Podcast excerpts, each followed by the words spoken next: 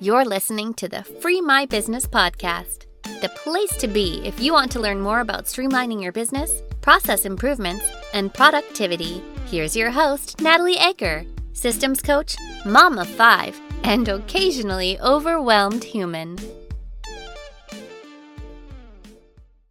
Okay, I want to paint a picture for you.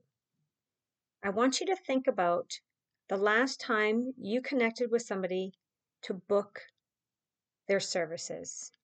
Think through what that process was like. Was it good? Why was it good? Did things need to be improved? What do you think needed to be improved from your perspective? Now, this is by no means to shame that business owner, but to give you an idea of the different processes that each business owner goes through. Now, put yourself in your client's shoes. What's the process like for them when they book a call with you or when they want to meet with you? Do you think it's good? Do you think it could be improved? Hey, thanks for joining me today. Uh, today, I wanted to talk to you about client experience. Okay, so client experience. To me, client experience is not just about how you serve your clients once they hire you, but also the next key factors that I want to discuss with you today. First off, let's talk about the client intake process.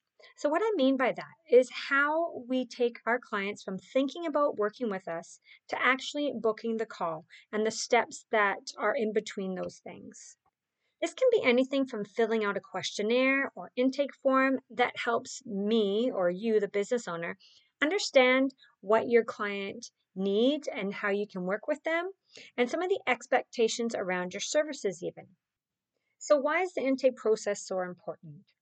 If this process doesn't go well or it's not thought out, it's going to basically show to your client what it would be like to work with you. So, if it was a tricky process or took too long and you didn't get back to them, they may just move on. And you and I both know that we don't want to give our clients the wrong impression right off the bat. So, to ensure a smooth client process, um, you want to draw out the process you would like your clients to go through. So, when you draw it out, you may find that you'll have some additional things or items you maybe didn't think about before.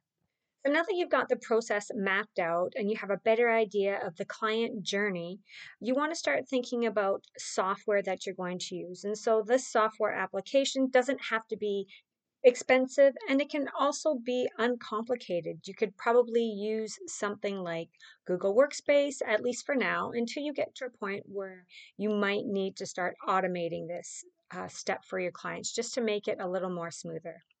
But you definitely don't have to start there. So the next thing uh, would be client contracts.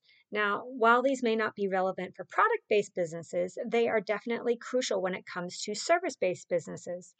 Not only do they lay out exactly the work that will be done, but also timelines and expectations. It protects you and it protects them. And contracts can be easily sourced out, and I recommend that they should be reviewed by a lawyer as well.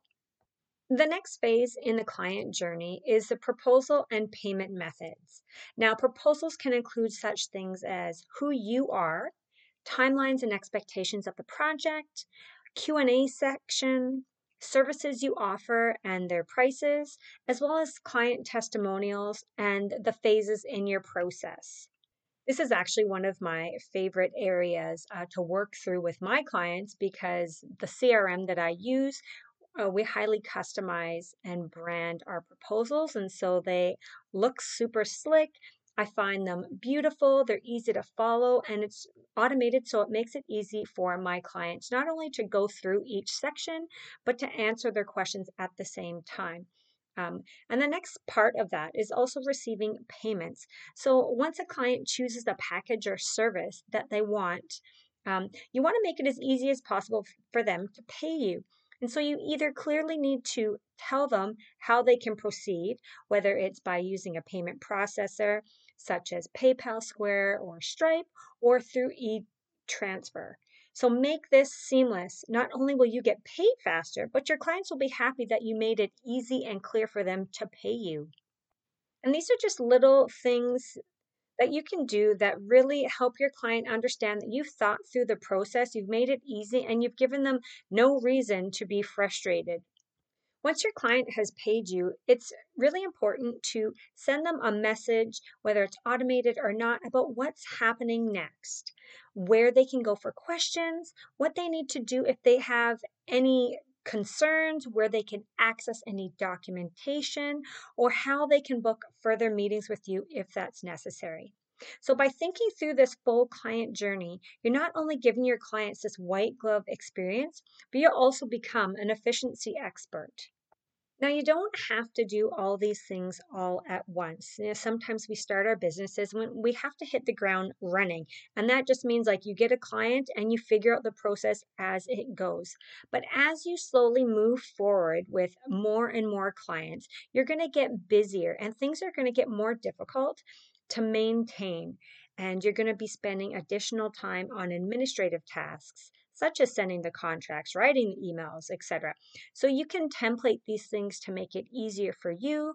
You can use such things as Google Forms, and within Google Forms, there are many marketplace um, add-ons for payment processors to receive payments through those forms so there's many ways you can do this and i'm not going to tell you that one way is the best way versus another way but i will say as much time as you can spend on mapping this process out, the back end of your system, the happier your clients will be, the less overwhelmed you will be, and the easier it will be to build your business because ultimately, most of us want to build our business. We want to get more clients.